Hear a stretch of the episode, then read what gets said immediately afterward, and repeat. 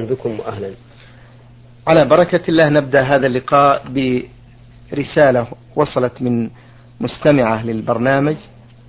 المستمعة تقول لي أخت كانت قد تزوجت منذ فترة ولم تنجب أطفالا لفترة ثم نذرت إن رزقها الله بأولاد ستصوم كل سنة شهرا كامل وقد مضى عليها ما يقارب من ثلاثة عشرة سنة تصوم كل سنة شهر وهي الآن أم لعدة أولاد والسنة التي لا تنجب فيها تكون ترضع.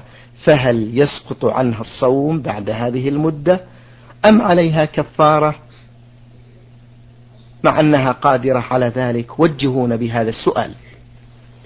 الحمد لله رب العالمين وأصلي وأسلم على نبينا محمد وعلى آله وأصحابه ومن تبعهم بإحسان إلى يوم الدين. أما بعد فقبل أن أجيب على هذا السؤال أود أن أنبه إخواني المستمعين إلى أن النذر مكروه. نهى عنه النبي صلى الله عليه وعلى آله وسلم وقال إنه لا يأتي بخير ولا يرد قضاء. وأن و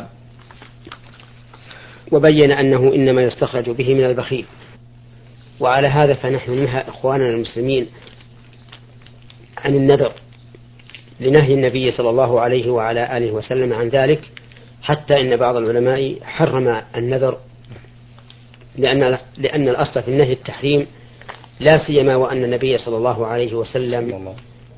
نفى أن يكون فيه فائدة وبين أنه إنما يستخرج به من البخيل. وإذا أراد الله لك أمرا فإنه سيأتيك سواء نذرت أم لم تنذر. وإذا لم يرد الله لك الأمر فإنه لن يأتيك سواء نذرت أم لم تنذر.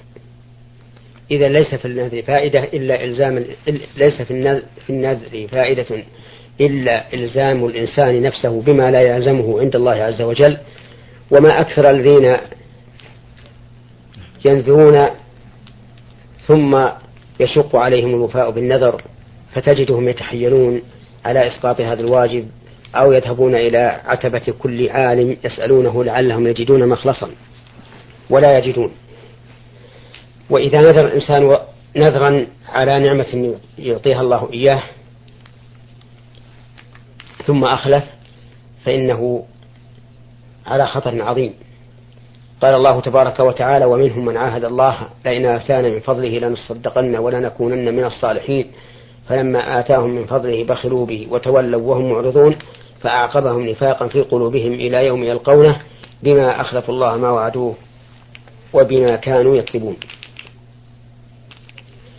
وبين النبي صلى الله عليه وعلى آله وسلم أن من نذر أن يطيع الله فإنه يجب عليه أن يطيع الله. وحينئذ ننتقل إلى جواب سؤال هذه السائلة فنقول هذه السائلة نذرت طاعة من الطاعات وهو الصيام. نعم. علقت هذا النذر على شرط وتحقق هذا الشرط وصامت ما شاء الله أن تصوم ثلاث عشرة سنة. نعم. والآن تسأل هل يمكن أن تنفك من هذا النذر أو لا؟ وبينت أنها قادرة على الوفاء بالنذر فأقول لها لا لا انفكاك عن هذا النذر. ويجب عليها أن تصوم من كل سنة شهرا ولكن من نعمة الله تعالى عليها أن لم يجد على لسانها أن تصوم شهرا معينا. وعلى هذا فلها أن تصوم أن تصوم من أيام السنة ما كان أقصر وأبرد. أي أن لها أن تصوم في أيام الشتاء أيام البراد والأيام القصيرة. نعم.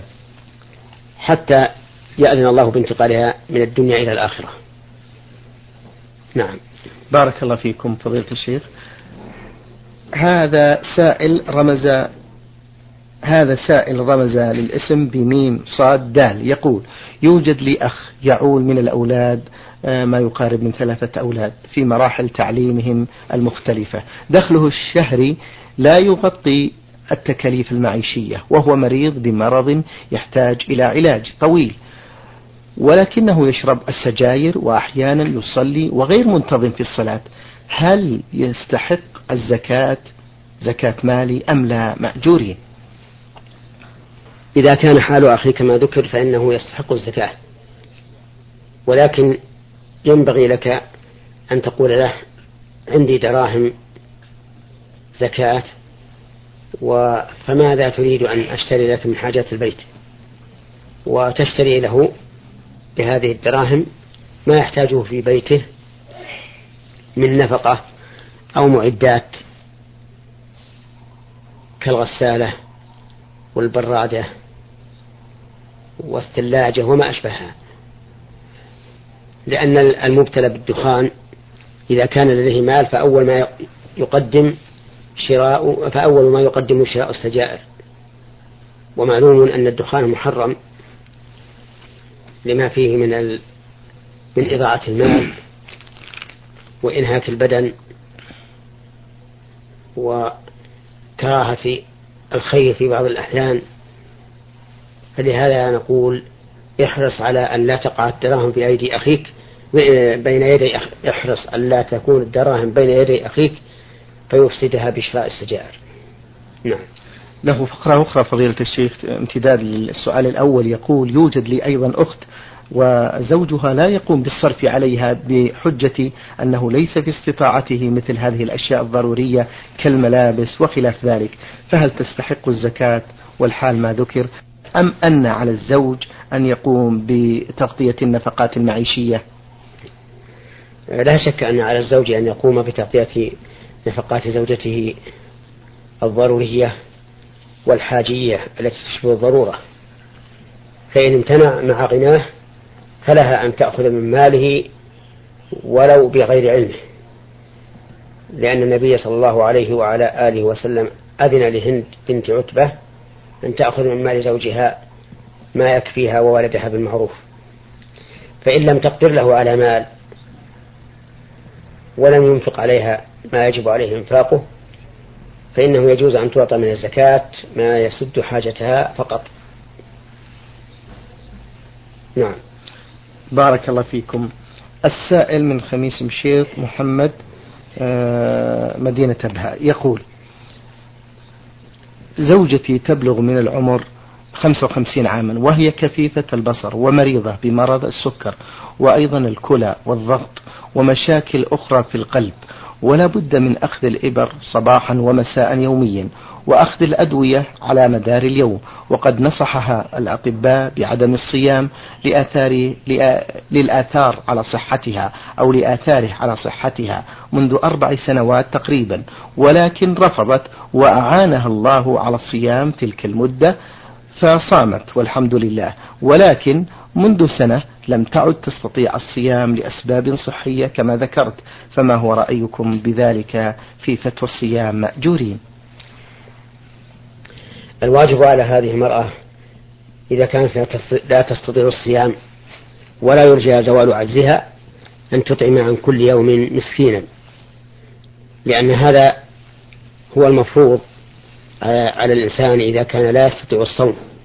على وجه مستمر. أما الذي لا يستطيع الصوم لفترة معينة ويرجى أن يقدر عليه فيما بعد فهذا ينتظر حتى يقدر عليه ثم يقضيه. لقول الله تعالى ومن كان مريضا أو على سفر فعدة من أيام أخر. نعم. بارك الله فيكم. هذا السائل فلاح من آه، سكان قرية الفارعة يقول عندي هذا السؤال. ما حكم صبغ اللحية بالصبغة السوداء؟ حيث أنني رأيت البعض من الناس يصبغون لحاهم. أرجو الإجابة في سؤالي.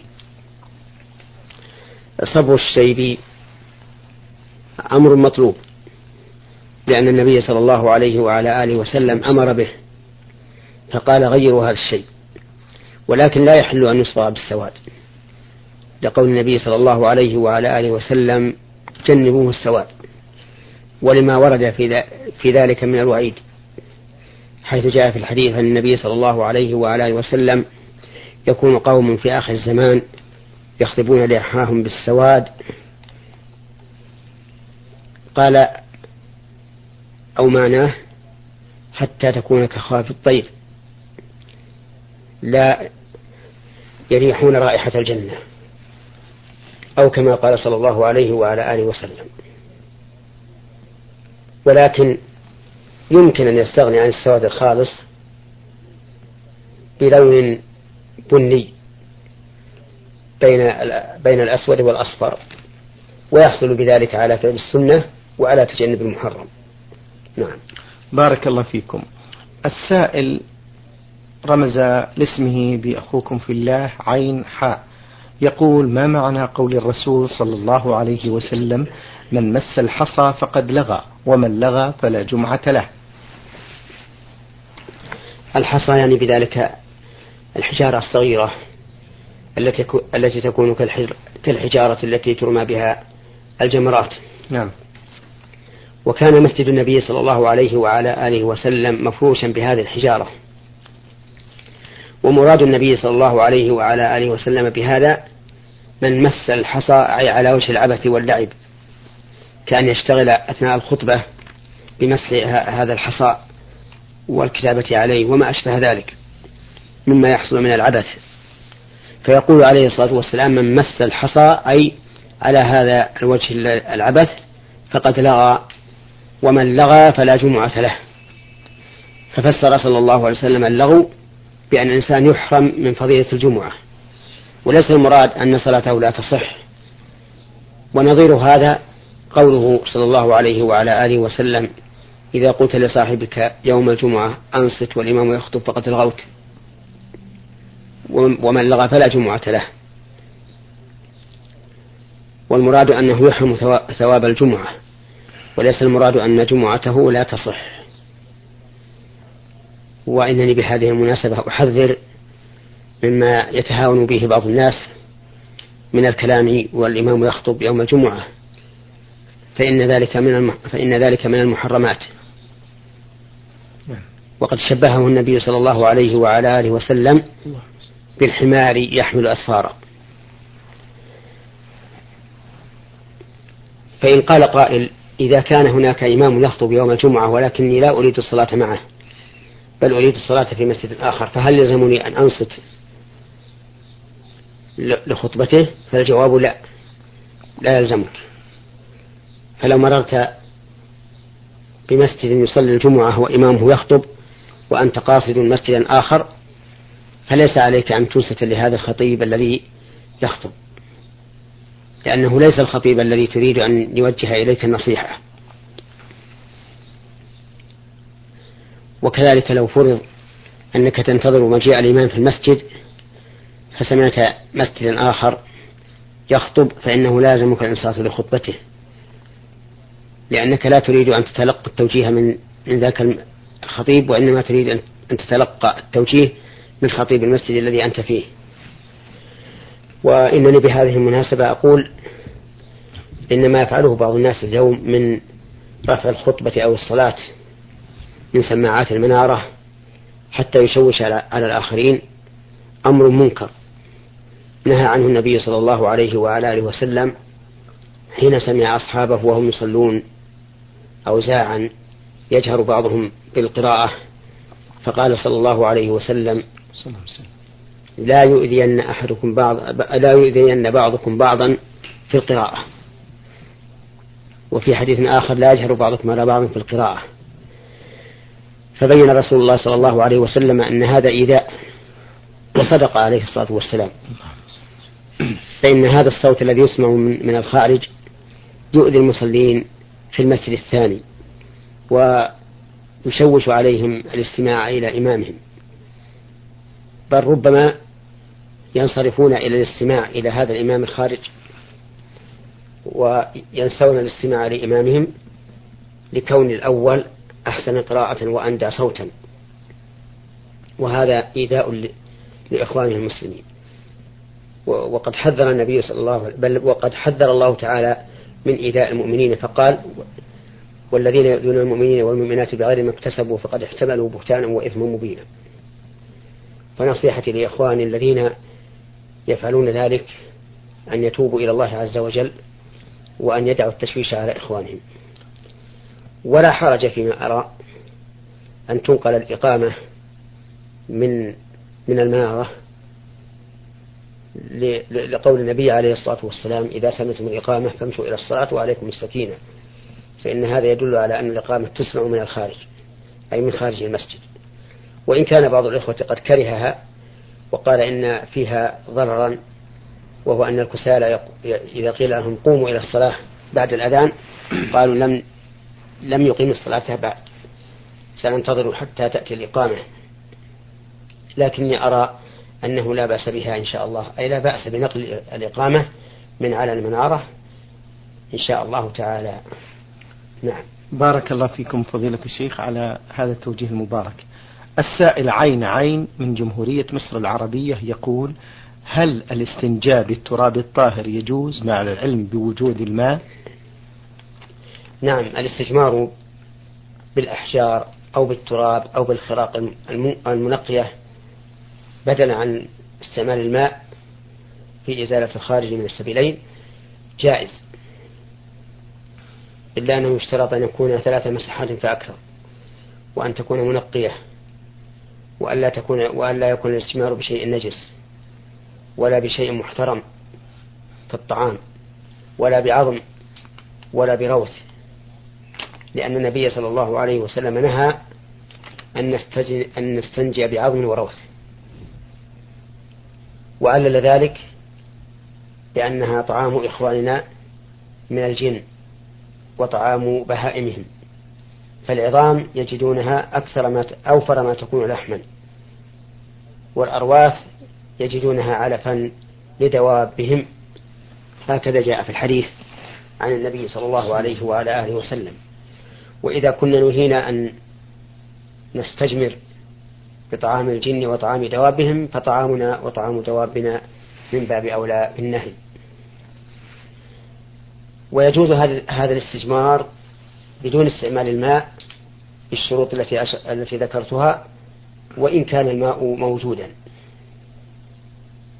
وعلى هذا فتطهير محل الخارج يكون بواحد من أمور ثلاثة.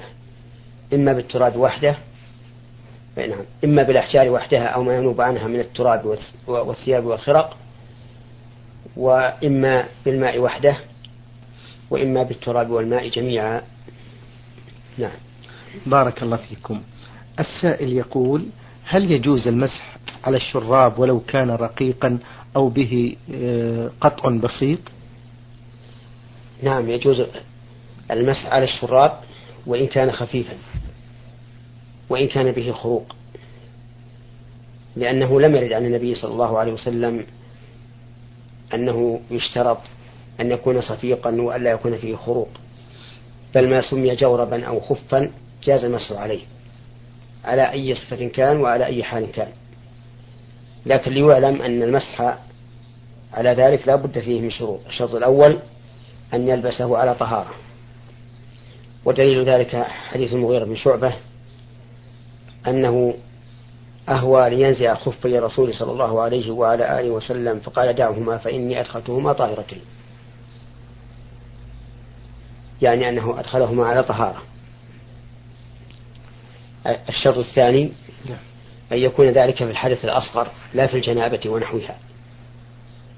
لحديث صفوان بن عسال رضي الله عنه قال أمرنا رسول الله صلى الله عليه وسلم إذا كنا سفرا ألا نزع خفافنا ثلاثة أيام ولا يلهون إلا من جنابه ولكن من غائط وبول ونوم. الشرط الثالث أن يكون المسح في المدة المحددة وهي يوم وليلة للمقيم وثلاثة أيام بلا يليها للمسافر.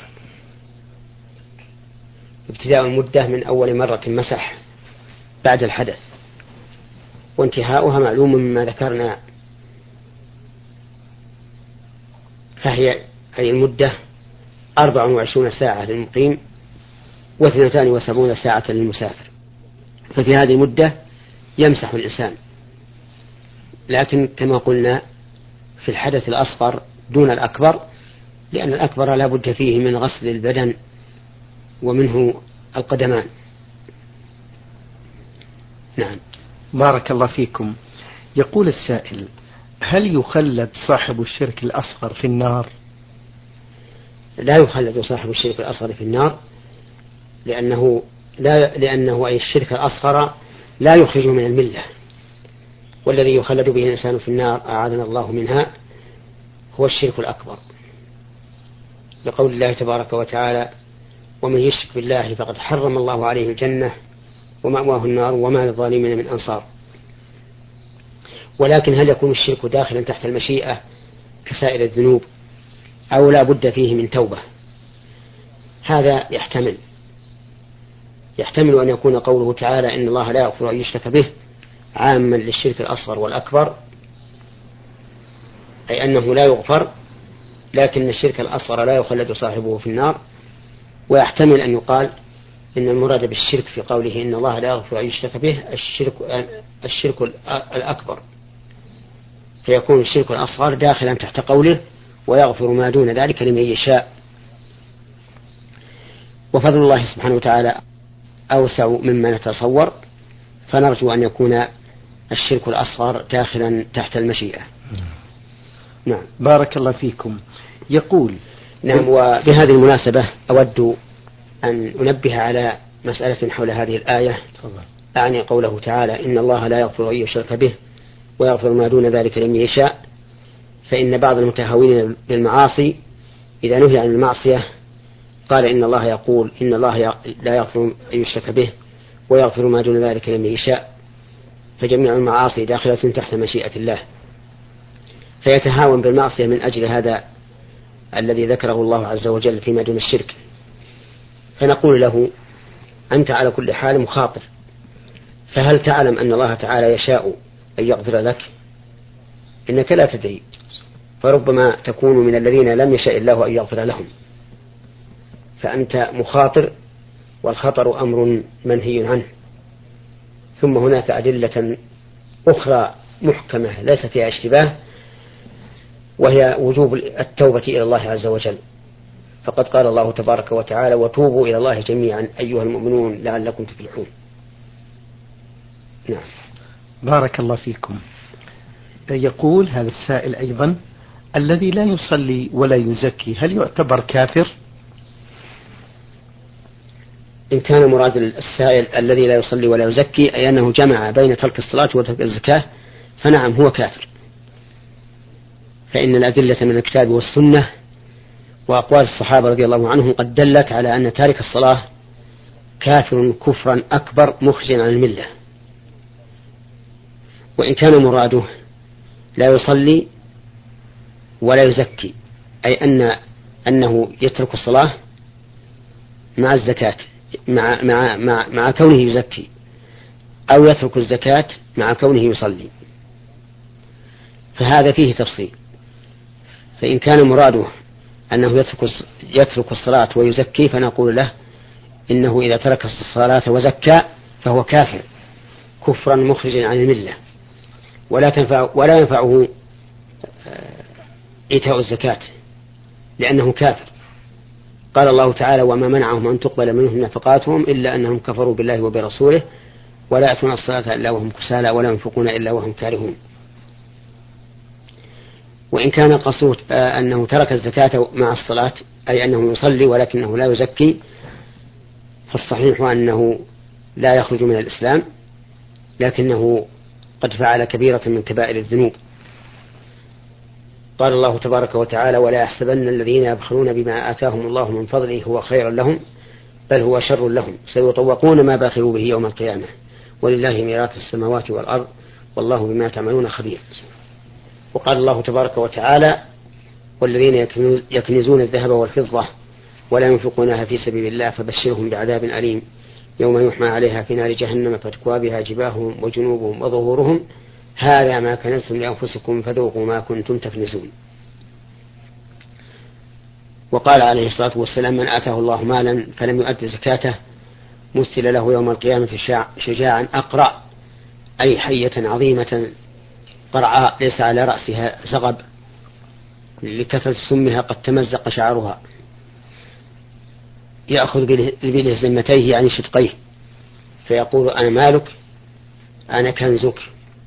وأخبر صلى الله عليه وسلم أنه ما من صاحب ذهب ولا فضة لا يؤدي منها حقها إلا إذا كان يوم القيامة سفحت صفائح من نار وأحمي عليها في نار جهنم فيكوى بها جنبه وجبينه وظهره. كلما بردت أعيدت في يوم كان مقداره خمسين ألف سنة حتى يقضى بين العباد ثم يرى سبيله إما إلى الجنة وإما إلى النار. وهذا أيضا وعيد شديد عظيم. لكنه لا يكفر لقوله في هذا الحديث ثم يرى سبيله إما إلى الجنة وإما إلى النار وذلك لأنه لو كان كافرا لم يكن له سبيل إلى الجنة. ولأن عبد الله بن شقيق رحمه الله هو من التابعين المعروفين. قال كان أصحاب أصحاب رسول الله صلى الله عليه وعلى آله وسلم لا يرون شيئا من الأعمال تركوا كفر غير الصلاة. والخلاصة في الجواب على سؤال الرجل نعم.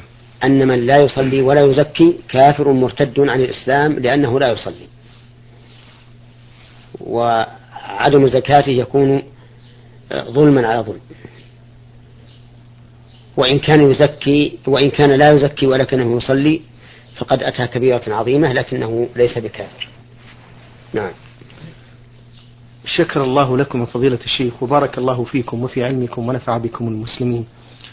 أيها الإخوة الأحباب أجاب عن أسئلتكم فضيلة الشيخ محمد بن صالح بن عثيمين عضو هيئة كبار العلماء والأستاذ في كلية الشريعة وأصول الدين بالقصيم وخطيب وإمام الجامع الكبير في مدينة عنيزة. شكر الله لفضيلته على ما بين لنا في هذا اللقاء الطيب المبارك. شكرا لكم أنتم. وفي الختام تقبلوا تحيات زميلي مهندس الصوت سعد بن عبد العزيز خميس. والسلام عليكم ورحمة الله وبركاته. نور على الدرب. برنامج يومي يجيب فيه أصحاب الفضيلة العلماء على أسئلة المستمعين.